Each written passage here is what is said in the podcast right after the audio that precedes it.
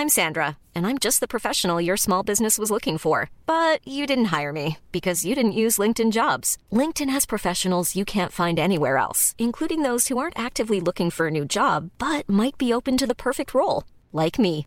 In a given month, over 70% of LinkedIn users don't visit other leading job sites. So if you're not looking on LinkedIn, you'll miss out on great candidates like Sandra. Start hiring professionals like a professional. Post your free job on linkedin.com/people today. Hello? Hello? Podcast Network Asia.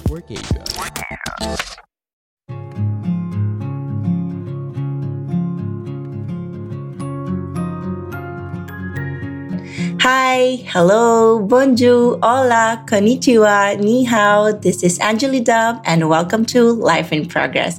Hoping to inspire you with my life and help you become the best version of yourself as we progress together in this thing called life.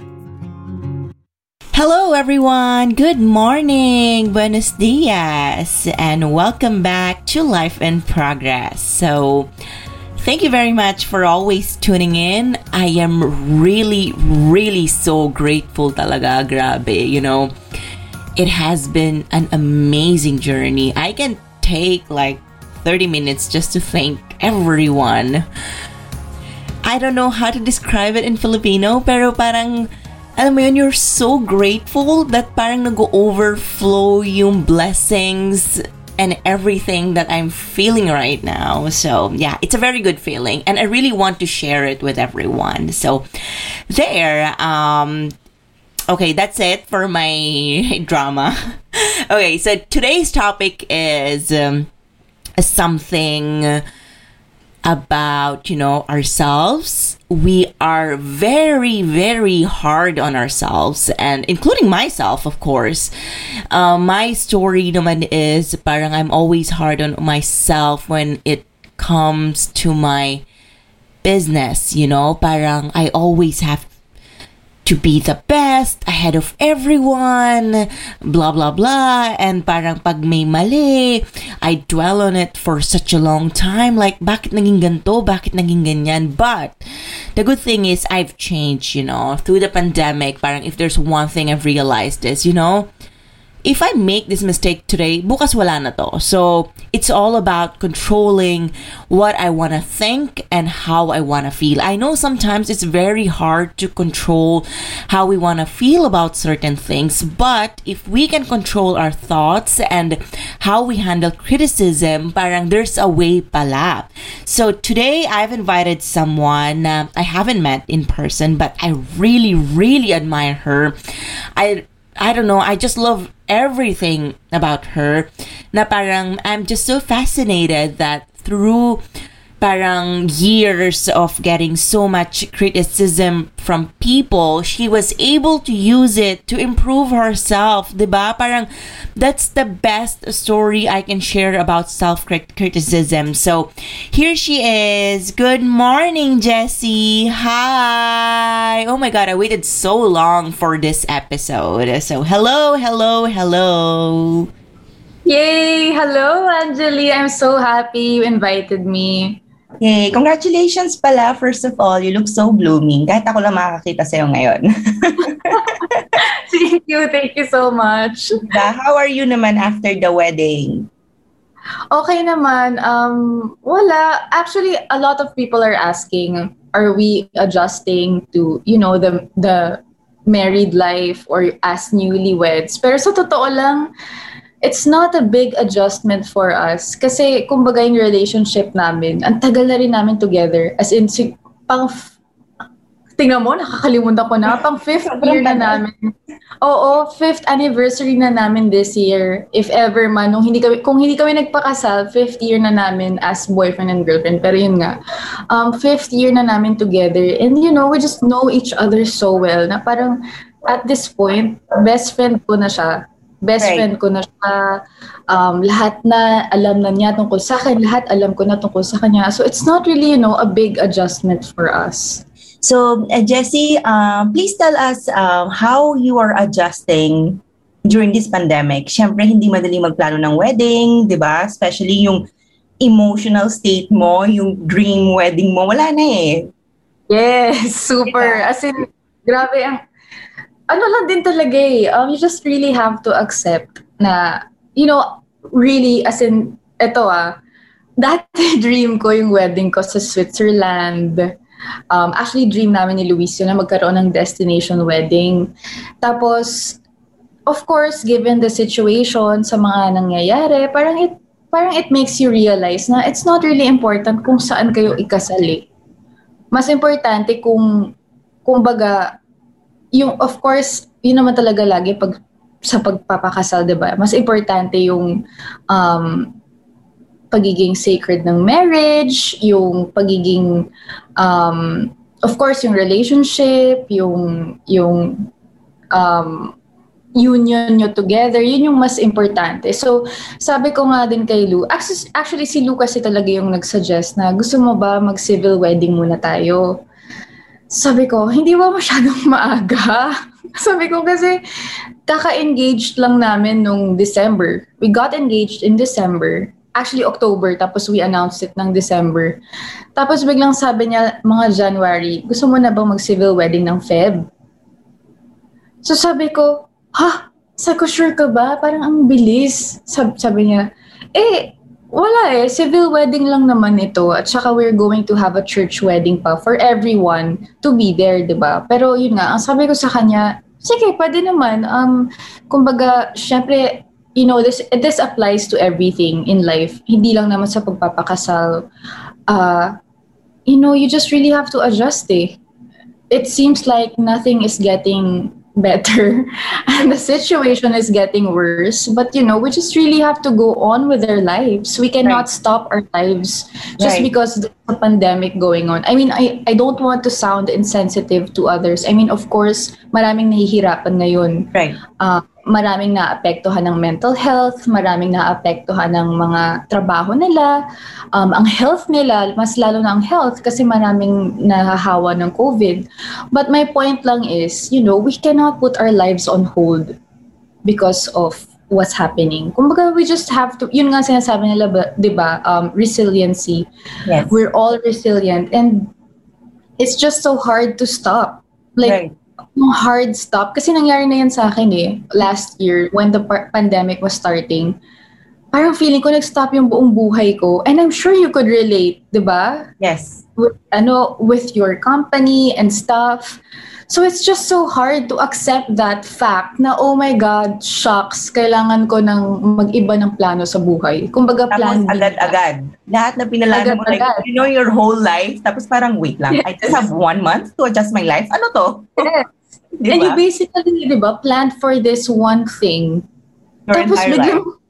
Your entire life. Yes. Or for all these years. And then all of a sudden, oh my God, it's gone. Or kumbaga, nagbago lahat. Tama, tama. So I think it applies to everything. And of course, sa marriage namin, sa wedding namin, yun yung nangyari na we just have to, you know, go on with our lives. And mm-hmm. if we really want to get married, kahit pa anong klaseng wedding yan, right. then kailangan talaga na lang natin ituloy because we want to start, you know, building a family together na rin. Tama. So sabi ko, parang ang hirap naman din nun as a woman. Sabi ko, I don't want to wait for another year or for so many months na mag yung kumbaga I want to start living my life with Luis and you know start building our family together na mag-asawa na talaga kami, yes, 'di ba? Yes. So, yun, end, parang I'm sorry. Oo. Kasi in the end, parang for me, the wedding dress, di ba? Parang the venue are all medyo parang outer appearance lang yun eh. Di ba? Yeah. What really matters is parang what's inside? Are you guys happy? Kahit tumira kayo sa bahay kubo, is it gonna be yes. the same? Alam mo yung mga ganyan small things. I think if na-protect yun naman yon the rest naman is kahit simple lang, it doesn't really matter, di ba? Oo, tama. Tama, totoo yun. As in, it's just really so important to be, to, alam mo, you have to be reminded of why you are doing it in the first place. Right. And for right. us, we got reminded na parang, kumbaga sabi sa amin ni Lord, you know, ito ang dapat yung gawin kasi gusto niyo nang magsama together, magpakasal na kayo no matter how kumbaga, no matter kung ano pa yung magiging wedding na yan, grand wedding ba yan, simple lang ba yan. And alam mo, as a bride, sa totoo lang, it wasn't, you know, it wasn't my how I envisioned it, but you know, it was more than what I've expected. As in like the feeling is different. Yes. As in talagang sabi ko para lang everything was perfect for me. Yung pictures And nga lang, naiyak na ako eh. Pag ulit-ulit Yeah, ko sinasabi sa'yo, ang ganda-ganda mo, ang ganda-ganda mo. Pag masaya ka, there's nothing you could ask for. Yes, so kumbaga yeah. para sa akin, sabi ko kay Lou, you know, this is the perfect day. As in, Mm. perfect lang talaga. So, yun. Uh, maybe sometimes parang we get unexpected things kasi better pa siya than what we expected. Yes, diba? yes. Diba? super. Even they're simple. Parang yung boyfriend ko, di ba bigla lang ako sinurprise in Tanzania. Parang ako, wait. Oo nga, nakita ko. Sabi ko, ay, si girl ah. Kala ko wala na kami. Tapos yung pala bigla siyang pupunta. Diba? So parang that was super perfect. Even parang pumunta lang siya for a couple of weeks lang. But anyway, Jessie, so how did you use, di ba sabi mo kanina parang bigla nag-stop yung life mo. How did you use that time, yung still nag-start yung pandemic, to improve yourself? Kasi I always see you, actually, I think we haven't met, met di ba? So I really don't know you yet. Kasi iba pa rin yung feeling na you meet someone, you know someone personally. So I always see you na parang, uy, this girl is like me. She she knows how to take care of herself. Di ba? parang for some people, di ba? For some people, that's selfish eh at some point. Pero parang ako, when I see people like me, parang, uy, may instant connection. You always work out. Tapos you always eat good. Tapos there was a time I asked you, kumakain ka ba nito? Sabi mo, ay hindi. So parang ako, ay, may mga tao pa rin katulad ko. Di ba? So how did you use that time for nung last year to actually improve yourself pa more even at home lang tayo? Oh my God, where do I start? Um, I, at dami kong nilet go na habits as in I don't know where to start but you know I got reconnected with my faith um, I started praying a lot again um, mas naging actually you know it's kind of ironic if you think about it. Kasi with all that with all the negativity that's going on around you I learned how to be more positive. Alam mo yun, how to how to think um positively how to sp- how kumbaga ang naging ang naging choice of uh, perceptive ko in life or, or perception in life is more of like you know um how do I pass good energy to this person more of like ganon ganun ako mag-isip na ngayon. I, kumbaga parang if I feel like it's going to hurt that other person or if it's going to spread negativity or you know bad vibes, parang kumbaga hindi ko na itutuloy. So I think more of like mas dun kasi ako before before the pandemic happened, I'm more of like you know I wear my heart on my sleeve. So, pag may nararamdaman ako, talagang girl, walang isip-isip. Sabi agad, bira agad, wala akong ano, wala akong pause button. As in, pag meron akong kinaiinisan or kunwari, um, ayoko sa isang bagay, I just say it.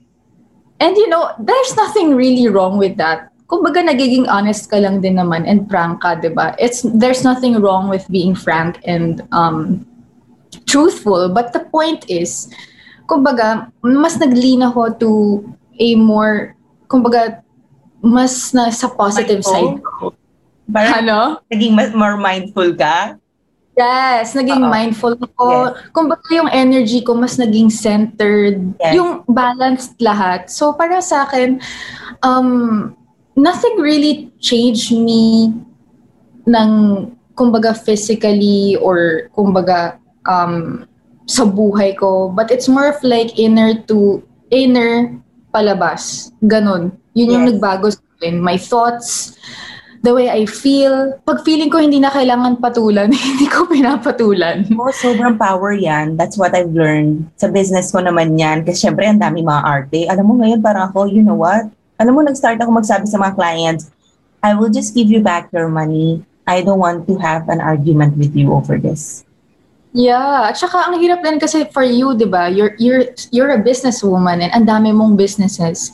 And to think na 'di ba, um, lahat tayo nasanay sa customer is always right or client is always right. Oh, But no, that's not, not. 'di ba? That's not the case, you know. Respect is right. Yes, yes. Uy, medyo press tayo doon. I love it. Diba? If, Yes. if you know if someone wants to buy something sa business mo or sa company mo, if someone wants to avail your services, the point lang is, oh, eh you want my brand naman pala, respect me, and then I will respect you too. That's, Yes. kumbaga, it's just so hard na parang, okay, you expect me to re- respect you, pero bastos ka sa akin. Bakit? Yes, tama. Totoo yan. Totoo yan. I think we, I encounter that every single day.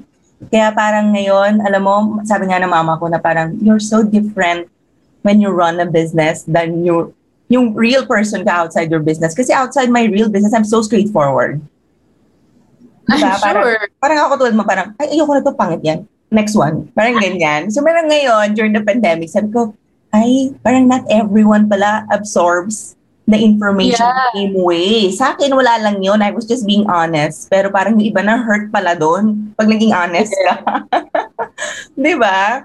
So, yeah. So anyway, um, Jessie, moving forward to our real topic talaga, why I invited you and I chose you to talk about criticism and self-improvement is because this is how I got to know you years back pa.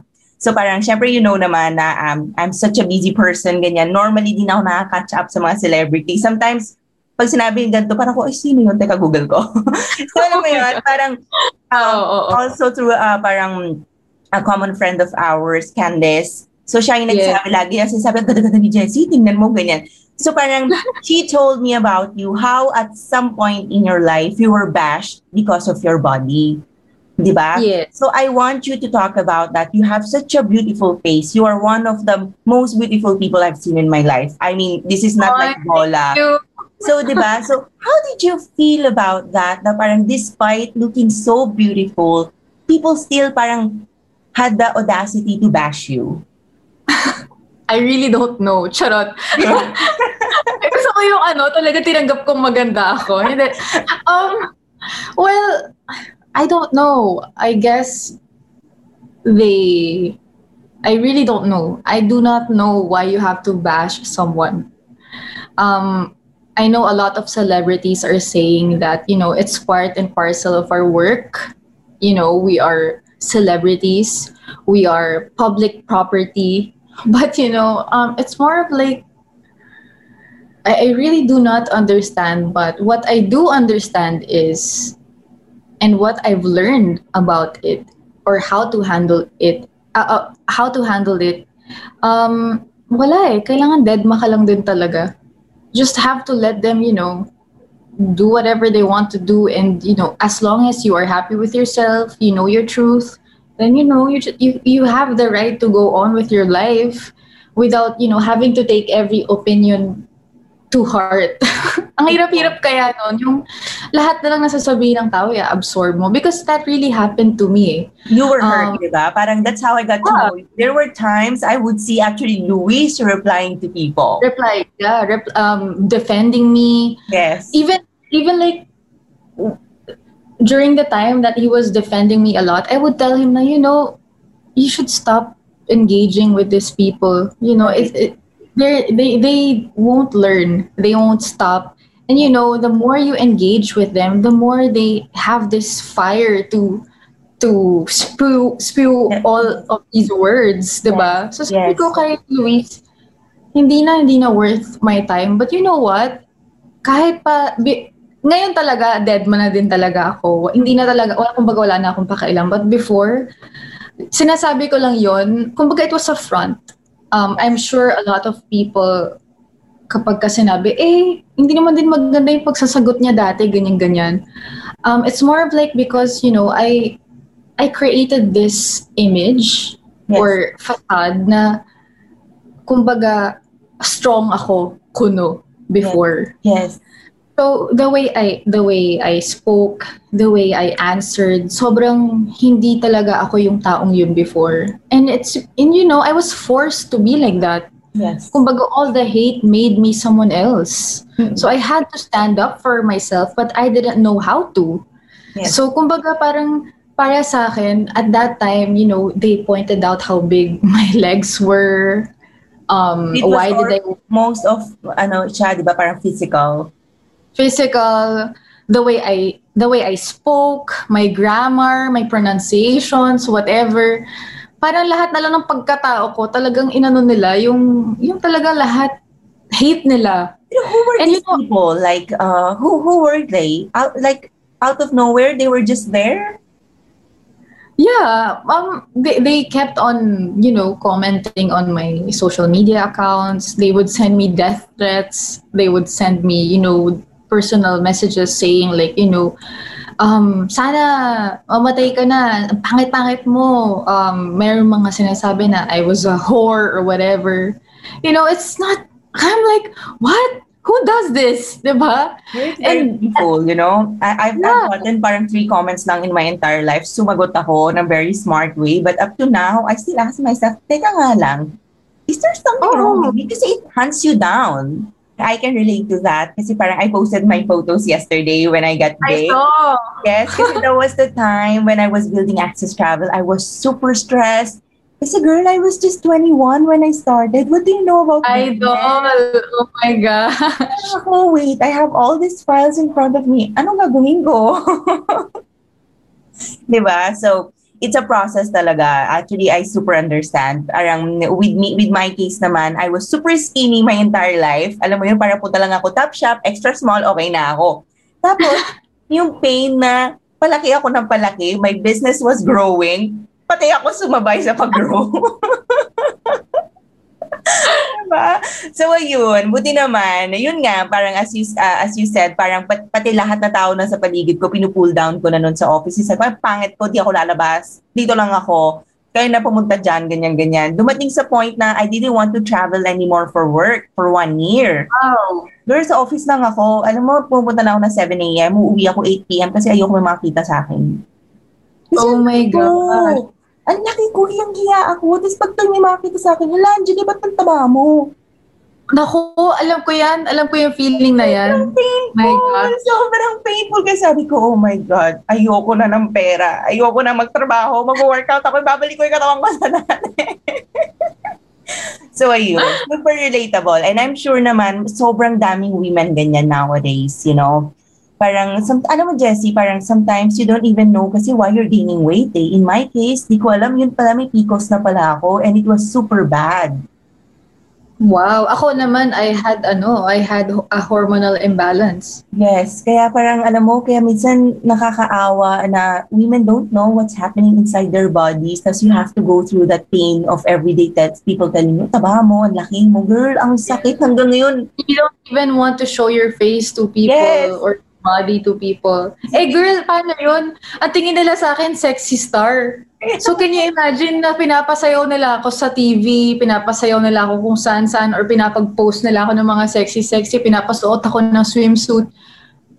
Ha? Tapos yung Sabi ko, inside, you don't feel that way na, di ba? di ba? You don't feel Yeah. sexy. Wala kang option magtago. Ako nakapagtago ako one year eh. Di ba? So anyway, um, Jessie, how how do you think that experience of yours changed your life for good? Wow. Grabe. Na questions ko, no? Oo, parang pang ano to ah, pang seryoso ano to eh. Charing. Hindi, um, ano ba, how did it change my life for good? Um, I learned to let go of all the negativity. I've learned to, you know, this is one advice I could give to everyone also. Um, you only handle what you could, you only take what you could handle.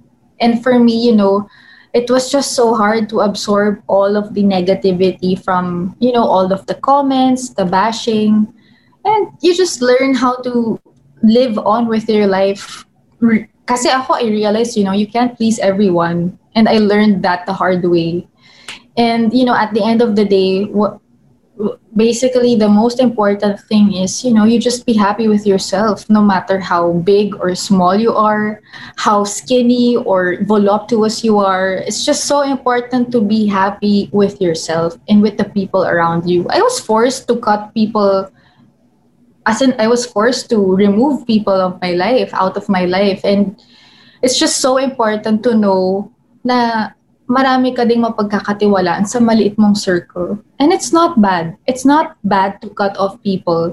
It's not bad to be honest about how you feel. So that's basically what I've learned na, you know, I just do whatever I want without hurting anyone else, without, you know, without, um, without, kumbaga, para sa akin, it's just so important to be happy with whatever you do in life. If you want to travel, go. If you want to stay at home, okay. It's, you know, it's basically just do whatever floats your boat. yun lang naman yung, yun lang naman yung dapat natin gawin sa buhay natin. And you know, it changed my life in like a lot of ways. Um, my relationship with Luis sobrang nagbago when I started becoming, you know, when my perception in life started becoming when my perspective in life started becoming more positive, um, nagbago din yung relationship ko sa friends ko, nagbago yung outlook ko in life. And you know, it's so important lang to to stay where you want to stay. Yes. Kumbaga, if you want to stay in a place na centered ka, balanced ka, then stay there. You don't no one is forcing you to to go elsewhere. And you know, if you feel like you are you if you feel like you need to go elsewhere, then go. Yes. Diba? Oo. So yun lang yung akin. Um, basically, in a nutshell, it's just so important to do whatever makes you happy. Yes. And you know, everything else will just fall into place. Yes. Kasi ang daming external noises, Jessie. Ang dami. And sometimes, alam mo ako mismo, parang yung when the robbery happened to me, alam mo ba, I saw some comments na, alam mo sabi ng mga tao, wala kasi yung travel business niya ngayon, siya din nagpanakaw niya sa sarili niya para makabiyahe Oh siya. my God. Oh, wait, what? How can Oh my gosh. this? So parang, where is this coming from? Na parang pinag-isipan nila ako ng ganito. Tapos yung iba parang nagsabi na ah, nagpa-house tour, house tour pa. Kasi parang ako, house tour, eh yung kut, kut, that's called kut, kutyon, di ba, in Filipino? yung ano, mattress ko nga nasa sahig. Parang, yung yung dining ano ko nga place ko nasa sahig parang so I did not give anyone the parang nanakawan niyo ko and no one wants that 'di ba No, parang 'di ba ganun talaga yung tao Jessie kaya it's very important guys sinabi mo do whatever makes you happy tapos alam mo ba when I left for Africa some people parang sent me a message pa ay, ang galing naman ng timing, pinanakaw yung sarili ang a week ago para mag-trending. Para ako, huh? I'm a businesswoman. I'm not even a celebrity. Wala ako napapala sa mga trending, especially now, patay yung business ko. Oh, in, well, madami ka namang businesses eh. So, diba? so parang, pero like, you don't need to do that. Who does that? who Diba? does that? Even artista nga di yun gagawin sa sarili niya na parang wait lang, papanakaw mo sa sarili mo. so yun, alam mo, buti lang di ako napektuhan sa mga ganong moments. Parang, I'm glad you are, I'm glad you are okay. di ba? Ang bilis ko nag-move on, girl. Kasi nga, very Oh parang ako, after one week, umiyak na ako, nawala na yung gamit ko. It's okay, I can get all everything back. Pero ngayon, parang I, wa- parang I wanted to protect myself first bago ako masiraan ng bait, di ba? Kung nandito lang ako, girl, maalala ko yun paulit-ulit. Everywhere I go, people would ask me, your robbery, ano nanakaw sa'yo? Sabi ko, oh my God, I can't stay here. I will leave and just come back when everything is okay. Diba? So yun, I just wanted to share. Very good yung sinabi mo. Just do whatever makes you happy. Yes. Diba? So anyway, Jessie, I know many people ask you this probably kasi na, na-experience ko din to. Ngayon, today sa araw na to, ang dami nagtanong sa akin, ano ba diet mo? Ano ba health journey mo? Ano ba workout mo? So I want you to share yours sa lahat, even yung basic parang workouts mo lang that you do that help you actually lose weight. Kasi sobrang drastic din nung changes eh. I was looking kasi kanina sa Google, sabi ko, teka lang, eto ba yung before and after ni Jessie? Parang, it's a completely different person. Don't take it the bad way, ha? Siyempre, I had to do some research, di ba? So parang, mm, what were the workouts that you parang did to achieve the body that you have now? A lot. Um, first of all, syempre, when you want to pursue that journey on, you know, being healthy, uh, you have to check muna if you have a medical condition. Like ako, I I didn't know I had hyperthyroidism. Ah, talaga? Yeah. Di ba that, Kasi that's the one that makes you big, di ba? Or No, the no other yun way eh. around? yeah, the other way, or I lose weight easily, but I also gain weight easily. Ah. And sometimes, ang hyperthyroidism, it could switch to Ah, hypothyroid. yes. Mm-mm. Yun yung the one that makes you big and Yeah. big, tas di mo alam bakit. So, um, I think that's the most important thing. Like you, diba, you have PCOS. Yes. Um, a lot of women go, as in a lot of women go through this. Ang daming merong PCOS, ang daming may hormonal imbalance, ang daming medical conditions na kailangan muna natin i-address bago tayo mag-try ng mga kung ano-anong workout, ng mga diet and stuff. Kasi sa totoo lang, um, I realized nung nalaman, I mean, nung nalaman ko na meron akong hormonal imbalance, I had to, I had to lessen my workouts. Or, well, yun eh. I- oo, I, no, more of like, I had to control kung ano yung mga binubuhat ko yes. Yes. kung anong klaseng workout ang gagawin ko. And especially na, kumbaga, ako kasi I'm bottom heavy eh. Malaki yung legs ko. So I, I had to, I had to research a lot kung ano yung bagay sa body type ko na workout. And that's very important. Kasi hindi naman din lahat makakapag, kumbaga iba-iba talaga tayo ng katawan. And yun talaga ang dapat mong ma-realize na, ay oo nga, no, hindi ibig sabihin, it doesn't mean that it works for her, it might work on me. ba? So, yun yung ginawa ko. First, I had to to get myself checked kung why I was gaining a lot of weight. Mabilis akong pumayat pero mabilis akong tumaba. Actually, Second- ako. Oo. A lot of girls are like that eh. Pero hindi rin naman babae. Ano? Ah, talaga?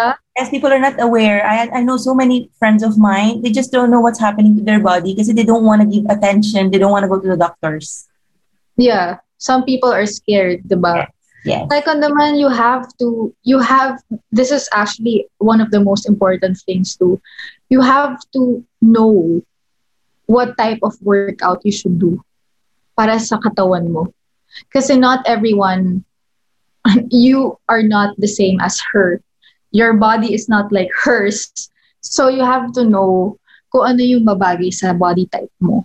Yes. Third naman, when it comes to eating or meals or diet, um, it's okay to try those mga mga al- alam mo yun yung mga cleanse diets, yung Mhm. mga pang jump start. Ang dami ng options ngayon, di ba? We are so blessed na we don't actually have to do 100% research anymore. Yeah, at saka it, it used to be so hard before. It was harder before kasi kumbaga konti lang yung mga restaurants na na nagki-cater sa mga tulad natin na naghahanap tayo ng ng healthier choices, 'di ba? Yes. Pero ngayon, like, it's everywhere. And you know, basically, if nasa bahay ka, you could do it on your own. Kung mahilig ka magluto, Tama. pwede ka magluto ng healthy meals, healthier choices, di ba? So, I mean, kasi sinasabi din ng iba na, eh, fat diet lang naman yan, ganyan-ganyan. Like, kunwari, yung mga broth cleanse or yung mga juicing and stuff or gluten-free dapat, um, dapat mag-switch ka from dairy to soy or whatever, milk full, full cream milk to soy. But it's more of like, you know, importante lang din talaga na you should know your body well. You should know kung paano yung response ng katawan mo sa klase ng food na ito. Like ako, I do not respond well sa dairy. As in, I, I'm, kasi I'm lactose intolerant. So Mhm. when I eat cheese, when I drink milk, nako, diretso ako sa banyo. Promise. Ang buong araw, oo. Oo. So, kumbaga, that's what you have to, that, that's so important. Yun lang ang kailangan mo talaga. Yung pagkain na talagang alam mo maganda yung respond or response ng katawan mo. Yes. Actually, may gusto ko i-add, Jessie. Siyempre, may magsasabi dyan, ay kasi may pera kayo pampacheck up, kaya nagagawa nyo yan. Alam mo, I have an answer for that. I think, you know, eating is self-education eh. You don't really have to go to a doctor. Alam mo, masama yung coke, bakit mo iniinom? You know what I mean? Kasi masarap daw. Pero 'di ba, it, it, wala na siyang inalaman sa pera or ganyan. It's it's knowledge. It's you being disciplined with your choices. Alam mo, dapat hindi ka kumakain na two cups of rice with bulalo bago ka matulog. So why are you eating it? But But there are ano, healthier Diba? choices, ba? Like exactly. simple food. Yes, yes. So parang it has, of course, we are privileged that we we have access to these doctors. But at some point, parang we also have to help ourselves, di ba? We already Yes. know everything. If we can put effort to go to Google to find the chismes about this artista, I think we should not Bash. time, di ba? To parang research na what uh, the, the benefits of ano gluten-free diet. Yes. Diba? Pag sinabi mo gluten-free, di mo kakainin yung pandesal every morning. As simple as that. di ba? So, Oo. ayun. Oo. Yun yung sinasabi ko talaga lagi sa tao when they ask me, what's your diet? Education. I educate myself. What's in chia seed? Should I drink it every day or every other day? di ba? So, ayun. Anyway, so uh, now that you're married, Jessie, do you think anything would change the way you take care of yourself? Kasi di ba normally, I've, I've seen many people ha, na parang before they got married, they were like um their brightest stage of their life. Tapos biglang naging married after mga one year. Oh, girl, what happened? Girl, stress ako. Tawa ko ganito, ganyan. Do- At some point, do you, do you see yourself being like that? Siyempre, ano ba yung sinasabi sa Filipino? Huwag magsalita ng tapos. Oo. Di ba? No, I do not see myself changing on how I take care of myself. I think one of the most important things for a woman to do is to take care of herself more after getting married. Yes. Because, you know, para sa akin, ako kasi, I'm lucky na I'm very nurturing. I like caring a lot about other people. As in, maano akong tao, maalaga. So, kumbaga para sa akin, syempre, ayan na yung we're planning to have children na. Syempre, asawa ko na si Louis, so I have to take care of his daily needs, like, you know, um, cooking for him, fixing his clothes and stuff. And, you know, it's, for me, it's all, it's, as in, all the more important for you to take care of yourself now. Kasi, you know, para sa akin, nakaka-apekto yun ng confidence mo as a woman eh. If you don't, if you stop taking care of yourself. Totoo. Kumbaga, oh, sige, stress ka sa asawa mo, pero maganda ka. Dapat ganon. Oo. Di ba? stress ka sa ganito, pero sexy ako. Dapat ganon. Yun talaga yung importanteng bagay na dapat tandaan ng mga bagong kasal na babae or ng mga kasal na or nagpaplano magpakasal is, Yeah. you know, nothing should change on how to take care of yourself. Especially like, kunwari, kung mahilig ka naman din talagang mag-workout bago ka ikasal, bakit ka titigil mag-workout after ikasal? Tama. Ba? Mm-mm. Kung mahilig kang bumili ng mga gamit para sa sarili mo bago ka ikasal, bakit ka titigil bumili ng mga gamit para sa sarili mo after ka ikasal? Yes. Diba? Kumbaga, it's basically more of like, bakit mo papalitan yung, kumbaga, of course, your lifestyle will change. Kasi syempre, you need to spend more time with your family, you need to spend more time on, you know, um, fixing the house or, you know, taking care of your husband, your children. But it's more of like, why does it have to change on how you you dress up or how you take care of yourself, diba? Yes, and you don't That's need to the- sacrifice yourself. You also need to improve and compromise lang, di ba? So before you Oh, work out for yeah. three hours, ngayon, one hour na lang, di ba? Oo, basta mapasok mo pa rin yun, di ba? Bakit? Yung mga asawa ba natin, kapag ka- ikinasal na, magsa-stop sila mag-PS? Hindi, di ba? Yes, yes. Diba? Tama, tama. It's so empowering. Totoo yan. Out. Di ba? Di ba? Yun lang naman ang importante talaga. Para sa akin, no, I don't think my life will change because I got married. It's more of like, you know, um, it just got better. Yes, yes. At least now, if ever there's something happening, di ba, you have someone to share it with. Di ba? Yeah. Natin yung purpose na marriage, eh, you have parang a partner, hindi mo na sinusolo lahat ngayon, di ba? Oo, tsaka best friend mo siya, lover mo siya, everything na in one partner. I- I'm I'm really lucky kasi si Lou is, you know, si Lou is lucky. Char. Kaya Lou nga, eh. lucky, lucky siya. Never because sabihin, we're the same. We like working out a lot. We like eating a lot. We like traveling. We like trying out new things. We basically like the same things. yes. And you know, kung gano'n naman ang mapapangasawa mo, Di ba? Oo. yun ang importante. Compromise, understand each other, hear out what the other person has to say.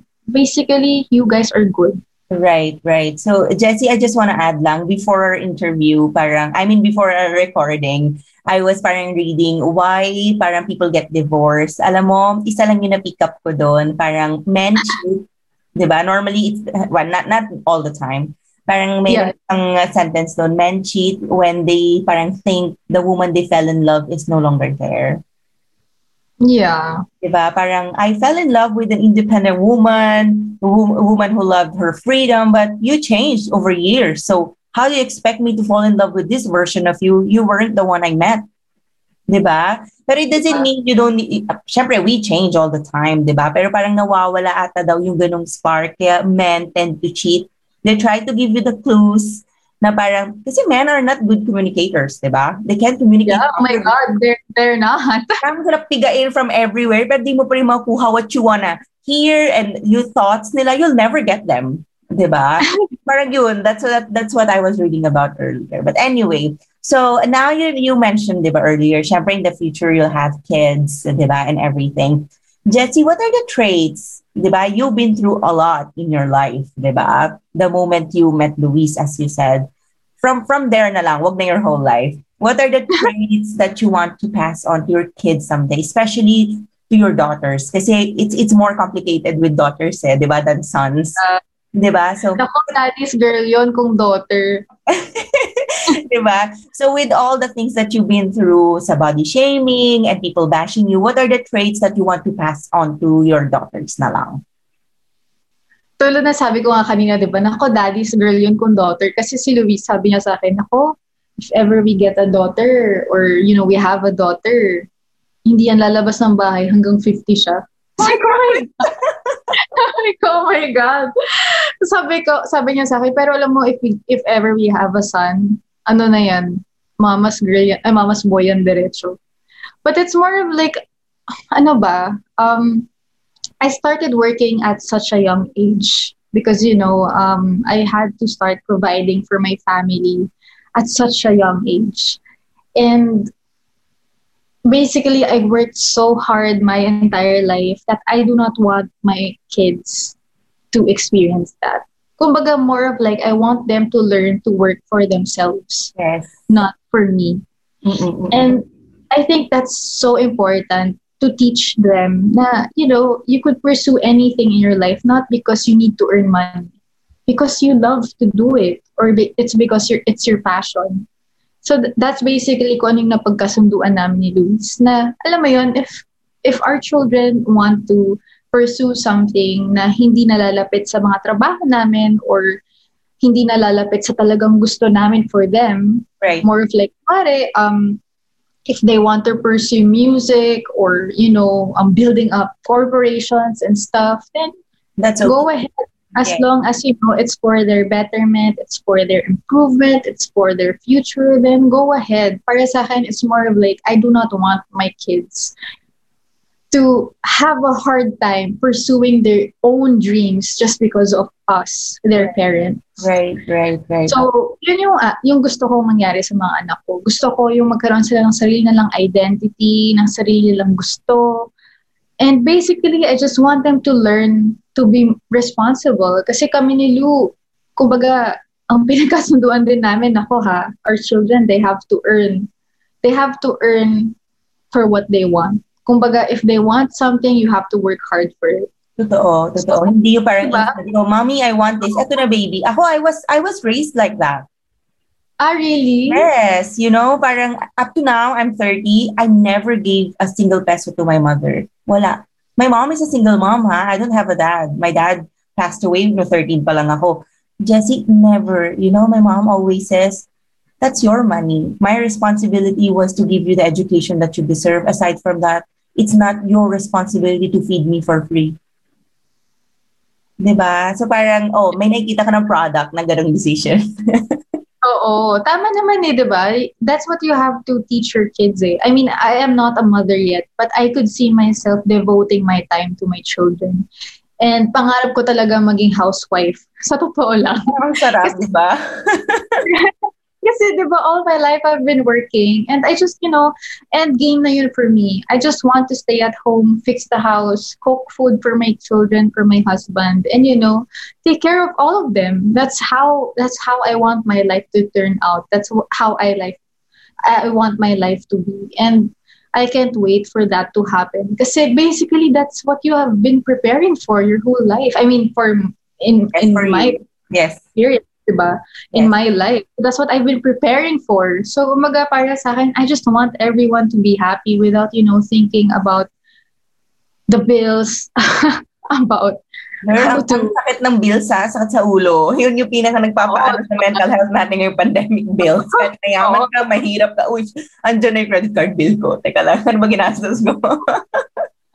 So yun, more of like yun lang naman. I just want everyone to be happy and you know, I want to I want my children to have that sense of responsibility and to be able to pursue their own dreams and their own goals in life. And it's very powerful, you know? I read nga somewhere eh, parang parents can do everything for their kids except parang let them be themselves. Yes. Diba? Daming ganun ah. Daming ganun as in. But, but anyway, so Jessie, parang uh, just one add-on question lang. Uh, before ka mag-artista, meron ka ba ibang dream na di mo nagawa? Like you wanted to be this or that? I wanted to be a pilot. Talaga?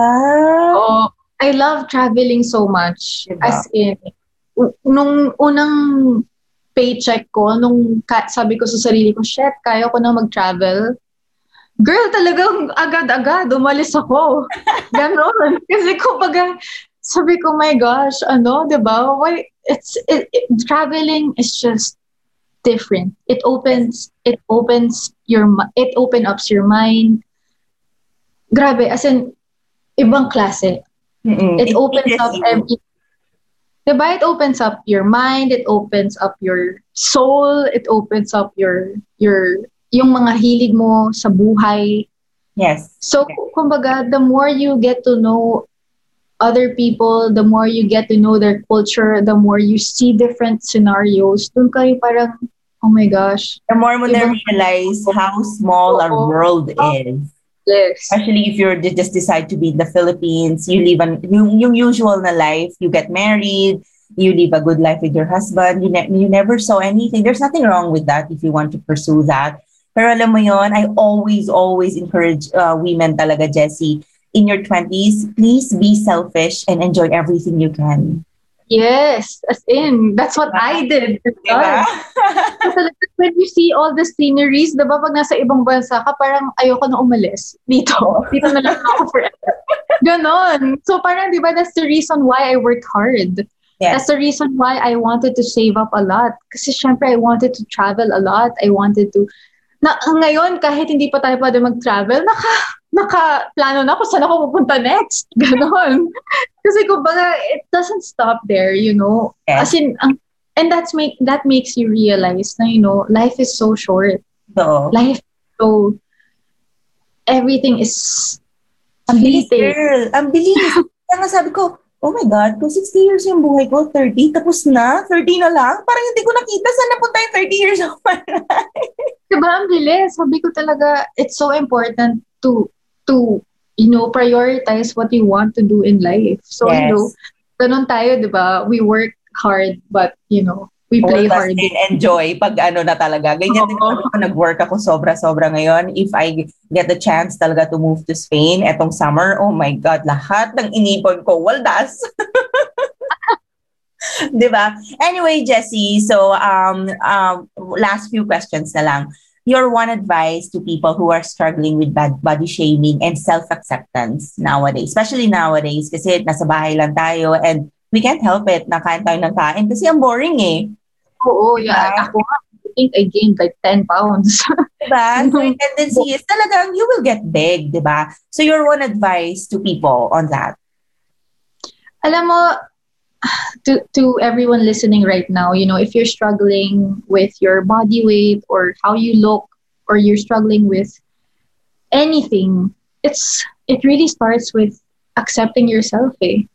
Kumbaga, kasi ako, I was in denial na I was at my heaviest.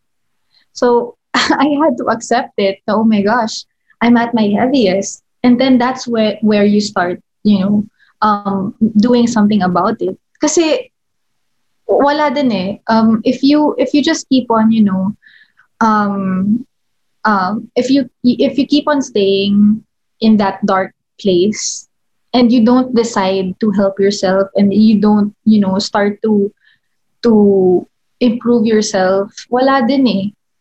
Basically, it's all you. You're the only one who could help yourself. And you know, um, it's so important to accept. But what is more important than accepting is doing something about it. Yes. So, diba, accept, adjust, and move forward. That's basically it. So, yun. More of like, kailangan mo lang din talagang, you know, to start moving and stuff. Yes. And, And also, sorry, and also setting realistic goals. Hindi yung parang, oh, I want to look like Kendall Jenner in three months. Hindi mangyayari yon girl. Hindi talaga mangyayari yun. Saka, di ba, you cannot really force. Ako kasi, um, I do not force myself to work out when I don't feel like it. And it's so important to listen to your body. Um, may, mas mapapansin mo, kasi may iba workout ng workout, pero hindi nila nakikita yung results na gusto Yes. nilang makita. Kasi there's Kasi no time for recovery. Yes, at hindi nila naiintindihan na you are stressing yourself out. You are stressing, you are putting so much stress on your body. You Yes. don't even realize that you are doing something bad to yourself.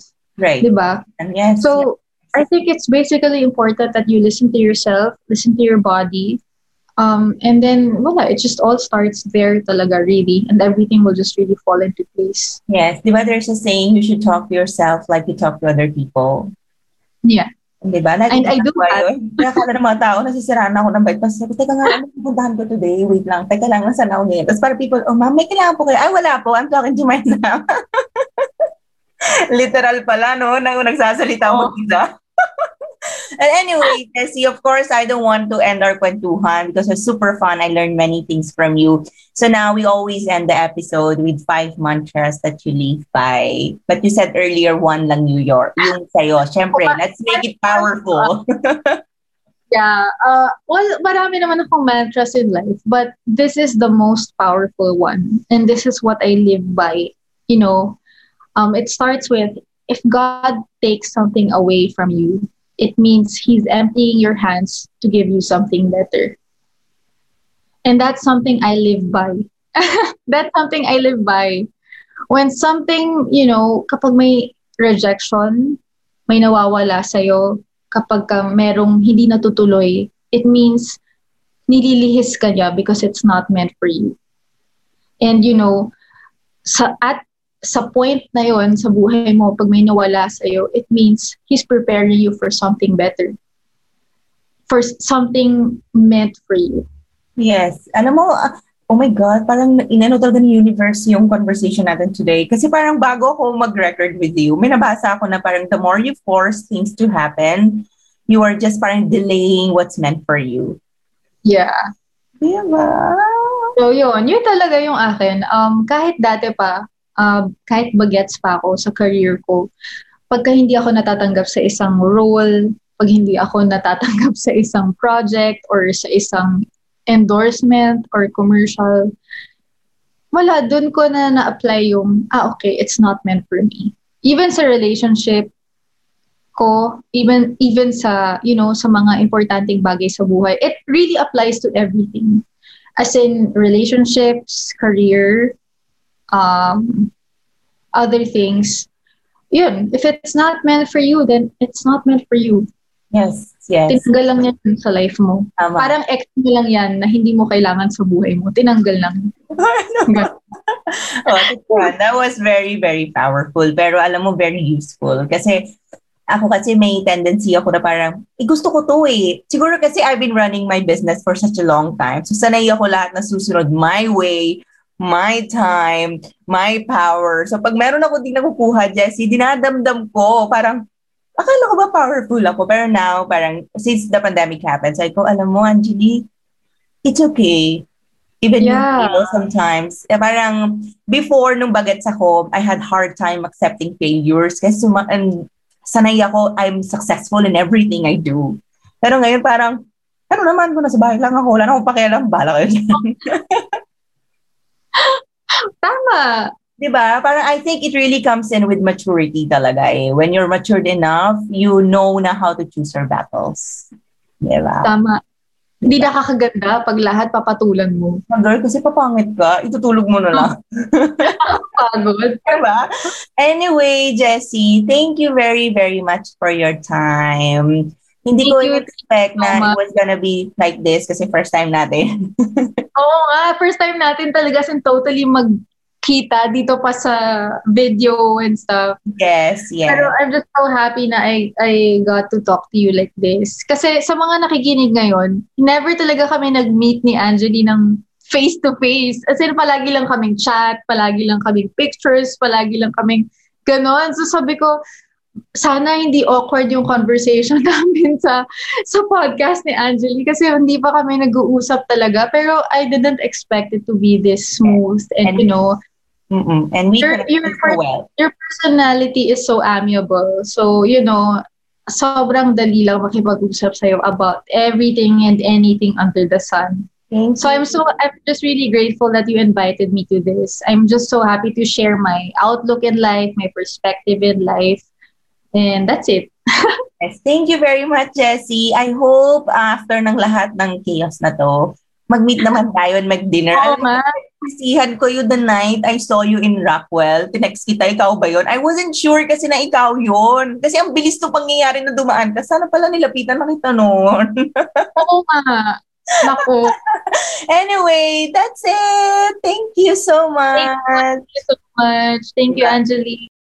So that's all for today. Thank you very much for always tuning in to Life in Progress. Um, I've created an Instagram account now officially where you can follow our updates and what I I will be doing in Spain and uh, where we are heading with this small brand that we created. My personal goal for this one is to make it to make it an academy in the future where we all can learn simple and small things that can help us progress every single day. So, yeah, of course, be brave to dream and make them come true. That's the fuel of life to live a very fulfilled life.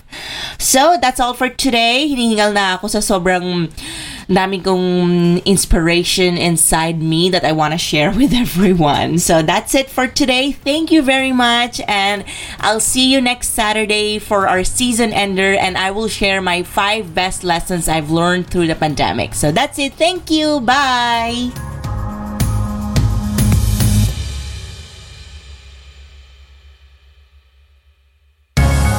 And this was Life in Progress with Angeli Dove. If you have any suggestions on anything, please don't hesitate to message me on Instagram at Angeli You may also check out my YouTube channel for more stories.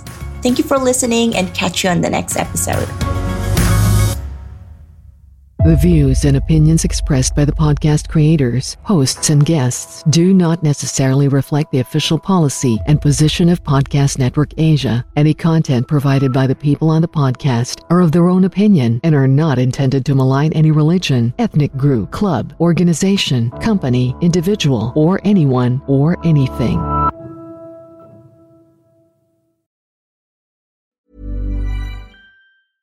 Imagine the softest sheets you've ever felt. Now imagine them getting even softer over time. That's what you'll feel with Bowl and Branch's organic cotton sheets. In a recent customer survey, 96% replied that Bowl and Branch sheets get softer with every wash. Start getting your best night's sleep in these sheets that get softer and softer for years to come. Try their sheets with a 30-night guarantee. Plus, get 15% off your first order at bowlandbranch.com. Code BUTTERY. Exclusions apply. See site for details.